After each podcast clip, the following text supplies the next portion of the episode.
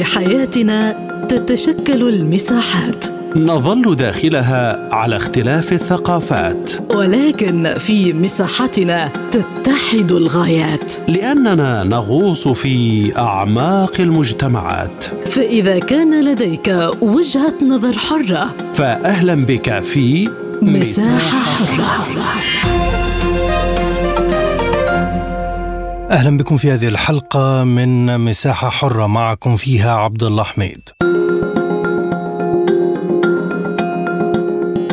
رحبت الإمارات بتوسيع مجموعة أوبك بلس لتضم أعضاء جدد، مما يؤدي إلى السيطرة بشكل أكبر على سوق النفط، بما يتماشى مع رؤية منظمة وأيضا لتوحيد الرؤية الدولية وجمع أكبر استفادة لكافة الدول المصدرة للبترول.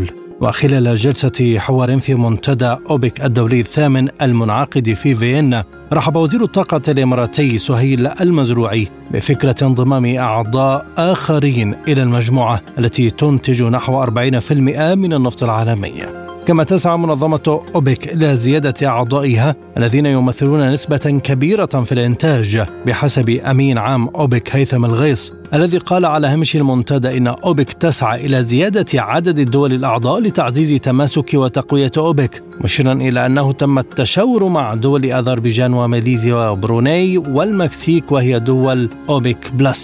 فما هي العوائد من هذه الخطوات على سوق النفط وتأثيرها على الإنتاج والأسعار؟ انضم إلينا في هذه الحلقة من عمان الخبير الاقتصادي السيد حسام عايش. أهلا بك سيد الكريم. ما أسباب الدعوة الإماراتية لتوسيع التحالف أوبك بلس برأيك؟ يعني لا شك أن تحالف أوبك بلس يضم دول أوبك ودول خارج أوبك، وهناك دول أخرى غير موجودة ضمن هذا التحالف ومؤثرة في النتيجة النهائية على العرض من النفط في الأسواق الدولية، وبالتالي فإن ضمها ربما يساعد على ضبط آلية المعروض النفط العالمي الذي تبادر أو بادرت إليه منظمة أو أوبك بلس، وبالتالي فإن ضم الآخرين يساهم بعدم وجود ثغرات في هذا العرض. عندما نتحدث عن النرويج أو نتحدث عن دول أخرى، وبالتالي فإن المبرر لذلك هو إحكام نتائج تخفيض أوبك بلس للنفط، وبالتالي إحداثه للتأخير المطلوب بالتأثير على أسعار النفط للارتفاع ضمن شريحة ثمانين إلى تسعين دولار، وهو الأمر الذي لم يحدث حتى الآن، حتى مع التخفيضات التي قامت بها أوبك بلس سابقا أو التي بدأ العمل بها حاليا، ومنها ما تصورت السعودية لتخفيضه بحوالي مليون برميل يوميا خلال شهر تموز الحالي، ومددته إلى أغسطس أو آب القادم. إذا نحن يعني نجد في الدعوة الإماراتية محاولة لتلافي بقاء أسعار النفط ضمن مستويات أقل مما تستهدفه التخفيضات في الإنتاج النفطي. كيف ينعكس ذلك على استقرار السوق؟ يعني لا شك أن استقرار السوق الدولي له أكثر من زاوية للنظر إليه. البعض يرى ومنه الولايات المتحدة وهي أكثر دولة مؤثرة في الآن في سوق النفط الدولي، وبالذات عندما يعني ترتفع يرتفع إنتاجها النفطي اليوم إلى حوالي اثني عشر مليون وستمائة ألف برميل يوميا، بفائض جديد يزيد عن سبعمائة ألف برميل يوميا، معنى ذلك أنها تؤثر في المعروض النفطي. إذا الاستقرار هنا بالنسبة للدول المستهلكة يعني سعر أقل يبقى ضمن حدود خمسين إلى ستين دولار وربما سبعين دولار كما هو الآن، وبالنسبة للدول المنتجة الاستقرار هو فوق ثمانين دولار إلى تسعين دولار. هذه المعادلة المتناقضة لا شك أنها من بين الأسباب التي دفعت وزير النفط الإماراتي لدعوة دول أخرى من خارج أوبك بلس للانضمام إلى المجموعة، وهي أيضا من بين الأسباب التي تؤدي بالولايات المتحدة والدول الأوروبية المستهلكة للنفط والمستوردة له للتأثير على أسعار النفط لتخفيضها. الإشكالية هنا أنه من الصعوبة التحكم بالسوق الدولي، يعني التباطؤ الاقتصادي في الصين، حالة عدم اليقين في الاقتصاد الأمريكي والأوروبي تؤثر على أسعار النفط وعلى استقرار هذه الأسعار سواء على ارتفاع أو على انخفاض متوسط، ولذلك هناك جملة من العوامل تؤثر وجملة من الأطراف تتجاذب هذه الأسعار، وبالتالي من الصعوبة أن نتحدث عن استقرار أسعار النفط في هذه المرحلة. إذن سنجد موقفا معارضا من الدول الغربية لهذه الخطوة إن تمت؟ بالتأكيد، يعني الولايات المتحدة حضرت أوبك وحضرت أوبك بلس وحضرت دول بعينها سواء كان السعودية أو الإمارات أو غيرها من زيادة أو من تخفيض الإنتاج، خاصة في الظروف التي عايشتها إبان الارتفاع الكبير في معدلات التضخم، وهي ماضية في سياسات أخرى لاحقة ربما، من ضمنها اعتبار منظمة أوبك منظمة احتكارية، وهناك ربما حديث عن قوانين أمريكية يتم تعديلها أو تطويرها أو إقامتها لكي يتم التعامل مع أوبك باعتبارها احتكارية وفق القوانين الأمريكية. آه لذلك الولايات المتحدة على وجه التحديد يهمها أسعار نفط أعلى من خمسين دولار ولكنها أقل من سبعين دولار أو ضمن هذه الحدود، لأسباب أيضا تتعلق بمصالحها النفطية.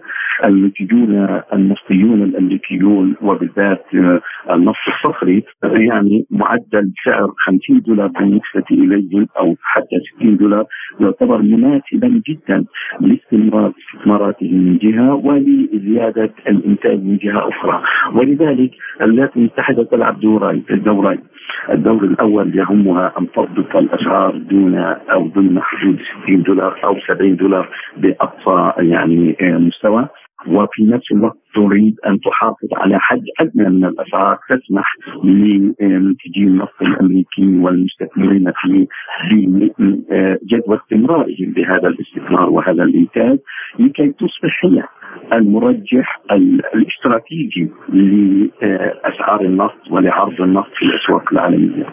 سيد حسام، هل هناك دول تؤثر بنسب كبيرة حالا انضمت لمجموعة أوبك بلس؟ يعني اعتقادي أن أوبك بلس تمثل يعني الإجمالي العام من العرض النفطي العالمي، لكن تظل الحقيقة الولايات المتحدة هي لاعب رئيسي، وهي بالتأكيد لن تنضم إلى هذه المجموعة، وإذا انضمت هناك يعني شكل احتكاري جديد للمعروض النفطي العالمي، وهذا أمر من الصعوبة أن يتحقق في هذه الظروف. يعني المصادر هناك دول أخرى في أفريقيا وفي آسيا وفي أوروبا أيضا تنتج النفط، وربما إجمالي ما تنتجه لا يشكل عشرة إلى خمسة عشر بالمئة من إجمالي المعروض العالمي، لكنه مؤثر. نحن نتحدث عن برميل واحد ربما يؤثر في ظروف هذا التخفيض الكبير للإنتاج النفطي من أوبك بلس، وبالتالي أي دولة جديدة تنضم إلى مجموعة بلس ربما تحدث تأثيرا. الإشكالية أن الأداء الاقتصادي العالمي، التوقعات بنمو اقتصادي أقل، النشاط التجاري المنخفض، النشاط الصناعي الذي ينخفض بناء على وقع هذا التراجع الاقتصادي، مع كل تخفيض جديد تلجأ إليه أوبك بلس يقل الطلب حتى على المعروض النفط، وهذا يؤثر في النتيجة النهائية على بقاء أسعار النفط دون مستوى ثمانين دولار وفي معدل يعني حول خمسة وسبعين دولار، وبالتالي فإن أي زيادة في أسعار النفط ستفاقم من هذه الحالة وتؤدي إلى تراجع يعني المزيد من التراجع في النمو الاقتصادي والمزيد من التراجع في الطلب على النفط، ما يعني أن هناك أسبابا أخرى حتى لو أصبح بالإمكان ضم دول جديدة إلى أوبك بلس، لكن التأثير الذي تحدثه التخفيضات لا يلعب الدور المطلوب منه لأسباب تتعلق أن النمو الاقتصادي العالمي يتراجع، وأن حالات عدم اليقين تزداد، وأن التباطؤ الاقتصادي في الدول المستهلكة الأساسية للنفط أو المستوردة الأساسية عندما نتحدث عن الصين أو الهند التي تجد أيضا في مصدر الروسي تخفيضا يعني على مستوى السعر وعلى مستوى الكميات، حتى في حال انخفاض المعروض النفط العالمي ما يكبح جناح أي نتيجة تسعى إليها أوبك بلس من زيادة أو رفع أسعار النفط إلى مستويات أعلى، وبالذات عندما نتحدث عن السعودية التي تستهدف أو هكذا يقول الخبراء أن سعر النفط الذي يمكن له أن يمول الموازنة العام الموازنة السعودية حتى لا تكون هناك عجز فيها، ويمكنها أن يسمح بتمويل المزيد من مشروعات رؤية عشرين ثلاثين، فإن ذلك بين السعودية تساوي سعر البرميل بين ثمانين إلى مئة دولار. وأمام هذه الحالة فربما تلجأ دول أوبك بلس أمام الصعوبات التي تعترض انضمام دول جديدة إليها إلى مزيد من التخفيضات في الأسعار، لكن أخشى أن ذلك ربما لن يكون مجديا لا للإنفاق الذي التزمت به هذه الدول على مشاريع تخصصها ولا على صعيد تحسين معدلات النمو الاقتصادي بما يؤدي إلى زيادة الأسعار وزيادة الطلب على المنتجات النفطية. إذا لابد من حلول أخرى لهذه المشكلة المستعصية فيما يتعلق بتأثير أسعار النفط على الاقتصاد العالمي من جهة، وأيضا بالآلية المتبعة حاليا، وهي آلية يعني أنا أراها أنها تعود للحقبة السابقة في العلاقات الدولية الاقتصادية والتجارية، وأن الأوان للبحث عن منطق جديد فيما يتعلق بكيفية استخدام النفط كوسيلة لزيادة الإيرادات بالنسبة للمنتجين، وأيضا بما لا يؤثر على المستهلكين الذين هم سبب رئيس من أسباب حصول الدول المنتجة على إيراداتها من النفط. إلى أي مدى يعزز ذلك التعاون بين موسكو ودول الخليج برأيك؟ لا شك أن هذا التعاون هو يعني يمثل شكلا جديدا من العلاقات الدولية بين المنتجين الرئيسيين للنفط، المنتجين التقليديين في دول الخليج والمنتجين من خارج أوبك بما وروسيا تمثل هذا هذه الدولة الكبيرة المنتجة من هذا من خارج أوبك. وباعتقادي أن الطرفين لهما مصلحة في تعزيز علاقاتهما في هذه الظروف، روسيا لأسباب تتعلق بالأوضاع الاقتصادية التي تعيشها حاليا بعد العقوبات الغربية والحرب مع أوكرانيا، ويهمها أن تكسر آآ آآ يعني القرار الأوروبي الأمريكي فيما يتعلق بتحديد سعر أعلى للنفط الروسي عند ستين دولار، وأيضا دول الخليجية ممثلة بالسعودية وبالإمارات وغيرها تحاول أن تحقق المزيد من العائد النفطي من الإيرادات من النفط لأسباب تتعلق بمشاريع وباستثمارات وبخطط تقوم بها، وبالتالي فإن مصلحة الطرفين في هذه الأثناء تكاد تكون متماثلة لجهة حرصهما على رفع أسعار النفط إلى مستويات أعلى، وبالتالي استمرار العلاقات بينهما على صعيد هذا التنسيق والتعاون. السيد حسام عايش الخبير الاقتصادي كنت معنا من عمان، شكرا جزيلا لك. انضم إلينا من الجزائر خبير الطاقة السيد أحمد طرطار، أهلا بك سيد الكريم. هل هناك حاجة لزيادة تعدد أعضاء أوبك بلس حاليا برأيك؟ نعم هناك حاجة وحاجة ملحة، لماذا؟ لأن في الحقيقة الإجراءات التي تم أخذها مؤخرا في سياق البعد يعني التطوعي اللي أخذته منذ شهر منظمة أوبك بلس أو مجموعة أوبك بلس، في الحقيقة ما زالت أسعار البترول تراوح مكانها ما دون ثمانين دولار، وهذا لا يخدم في الحقيقة ما سمي سابقا بالسعر التوازني اللي هو في الحقيقة أزيد من ثمانين دولار، يعني بين ثمانين إلى مئة دولار، وبالتالي تجد الآن مجموعة أوبك بلس نفسها مجبرة على إعادة تخفيض الإنتاج، وهذا ما جرى يعني في مطلع هذا الشهر من خلال الإجراءات التي اتخذته السعودية وكذلك روسيا وكذلك الجزائر، بما يؤدي إلى إعادة تخفيض الطوعي وفق ما اتفق عليه الشهر الماضي، ومنع ذلك يبقى السعر يعني في الحقيقة يراوح مكانه في حدود السبعين أو سبعين بأزيد بقليل، وبالتالي هذا السعر ما زال لحد الساعة لا يخدم مجموعة المنتجين، وعندئذ تجد المجموعة نفسها مجبرة وساعية لكي توسع على الإجراء. لماذا خرجت هذه الدعوة من الإمارات فقط ولم تخرج مجتمعة من دول المنظمة؟ لعلها أستاذ في سياق المسائل ما سمي بالمسائل الثنائية، وعندئذ لما تنجح مثل هذه المسائل الثنائية يتم عندئذ توسيع الفكرة لمجموعة المنتجين في خلال يعني اجتماع الشهر المقبل إن شاء الله مع مطلع شهر أو القادم. هل لدى الإمارات استراتيجية معينة تريد تطبيقها في الوقت الحالي في سوق النفط؟ أعتقد أن استراتيجية الإمارات لا تخرج عن الاستراتيجية العامة لمجموعة أوبيك وكذلك مجموعة أوبيك بلس أو المنتجين الموسعة، لأن في الحقيقة الإمارات ما هي إلا جزء من هذه المجموعة، وحتى تعفيرها يعني لا يكون يعني ذا بال إذا إذا لم يرتبط بموافقات السعودية وروسيا والجزائر والعراق وإيران إذا ما دخلت معترك لاحقا. إذا ضمنيا فأعتقد أن هذه محاولات أحادية من شأنها أنه إذا ما وجدت الصدى المناسب لها أنها يتم عرضها على اجتماع المجموعة، وعندئذ سيتم اتخاذ إجراء جماعي بخصوصها. هل توافق باقي دول المجموعة على انضمام أعضاء آخرين؟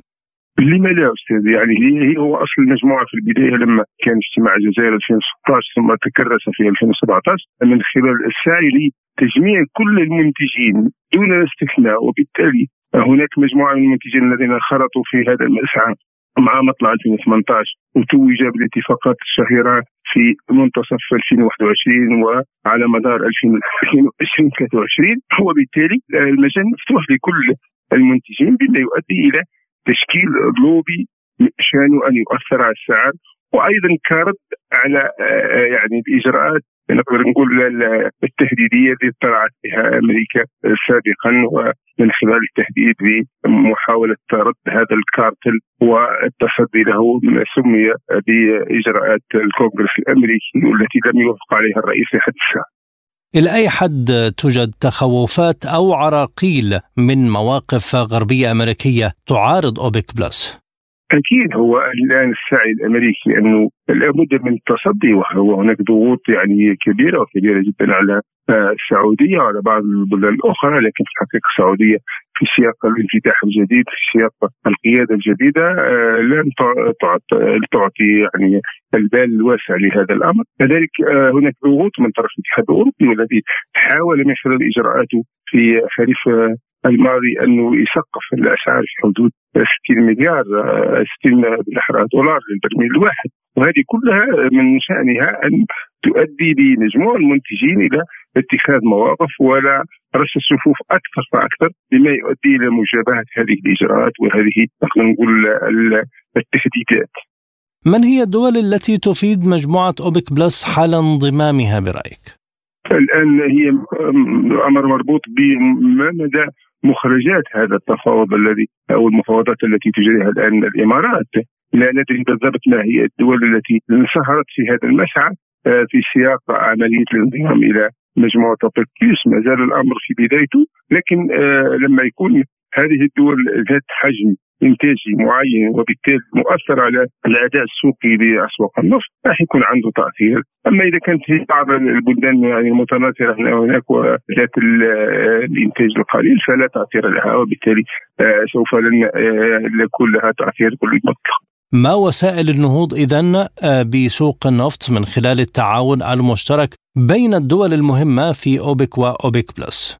الآن في الحقيقة أوبك أوبك بلس هي مجموعة الآن أصبحت مصاهرة مع بعضها البعض، مجموعة مواجهة لكل التهديدات التي تحيط بأسعار النفط وبتسويق النفط في المجال العالمي في سياق يعني عملية الإقلاع الآن تحدث على مستوى الاقتصاد الدولي بعد ركود بسد بين ألفين وعشرين إلى ألفين واثنين وعشرين، وعندئذ فهذه الدول مجتمعة تحاول أن تكرس مجموعة سياسات، هذه السياسات من شأنها أن تجابه هذه التهديدات، وبالتالي تبقي على مصالح الدول المنتجة أساساً في سياق عملية المصالحة اللي نقدر نقول أقرها حتى بايدن نفسه أنه قال أن السعر الذي وصل بين ثمانين إلى مئة دولار هو سعر توازني، وبالتالي يخدم المستهلكين ويخدم المنتجين. وعندئذ هذه المقولة لبايدن تم يعني أخذها دائما وبدن يعني حسبان، لكن بمرور الزمن لاحظ أن أمريكا وأوروبا تتراجع عن هذا السعر، لماذا؟ لأنها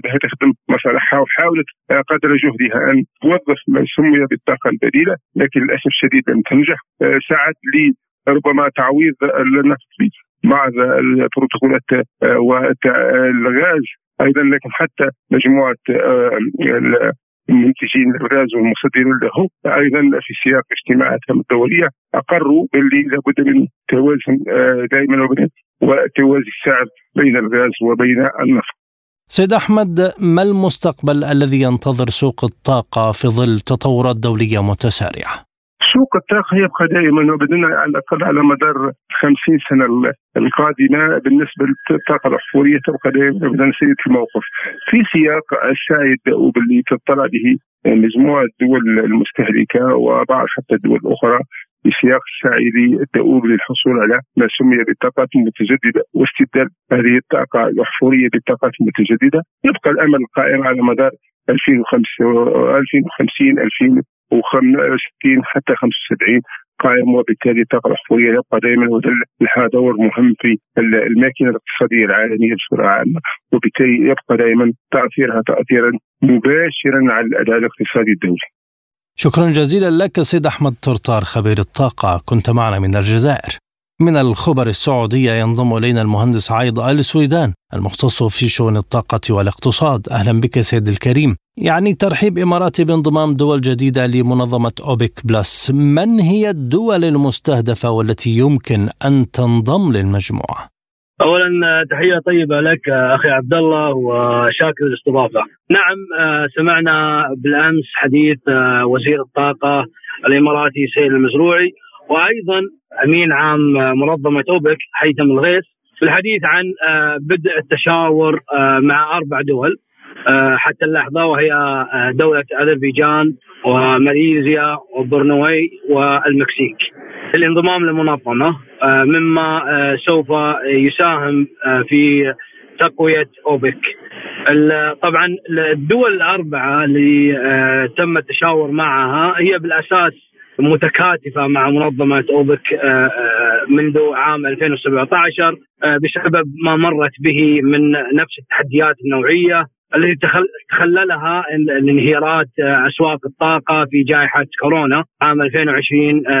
فبالتالي جميع هذه الدول لديها الهدف المشترك الذي يصب في مصلحة استقرار أسواق النفط، لذلك باستطاعتي القول أن المنظمة في الوقت الحالي لا تستهدف انضمام عدد معين من الدول فقط لمجرد الزيادة العددية، لكنها تستهدف الدول التي لديها نفس التوجه ونفس الأفكار والفكر الاستراتيجي حول المحافظة على أسواق النفط واستقرارها. لذلك رأينا الوصول لمحادثات مع هذه الدول بإمكاننا القول أنها محادثات متقدمة في هذا المجال.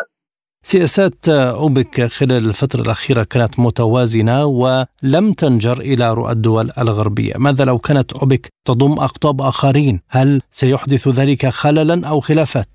لا أتوقع ذلك من وجهة نظري. السبب كما ذكرت أنه الهدف الرئيسي في الحديث وبدء المشاورات مع هذه الدول الأربعة أنه هذه الدول الأربعة لديها نفس الفكر الاستراتيجي، لديها نفس التوجه لمجموعة أوبك. نحن نتحدث بأنه تم التشاور مع هذه الدول من قبل منظمة أوبك وليس أوبك بلس، فعندما يتوصلون أو يتم يعني إبداء الرغبة بانضمامهم فعليا سوف ينضمون إلى مجموعة أوبك الحالية.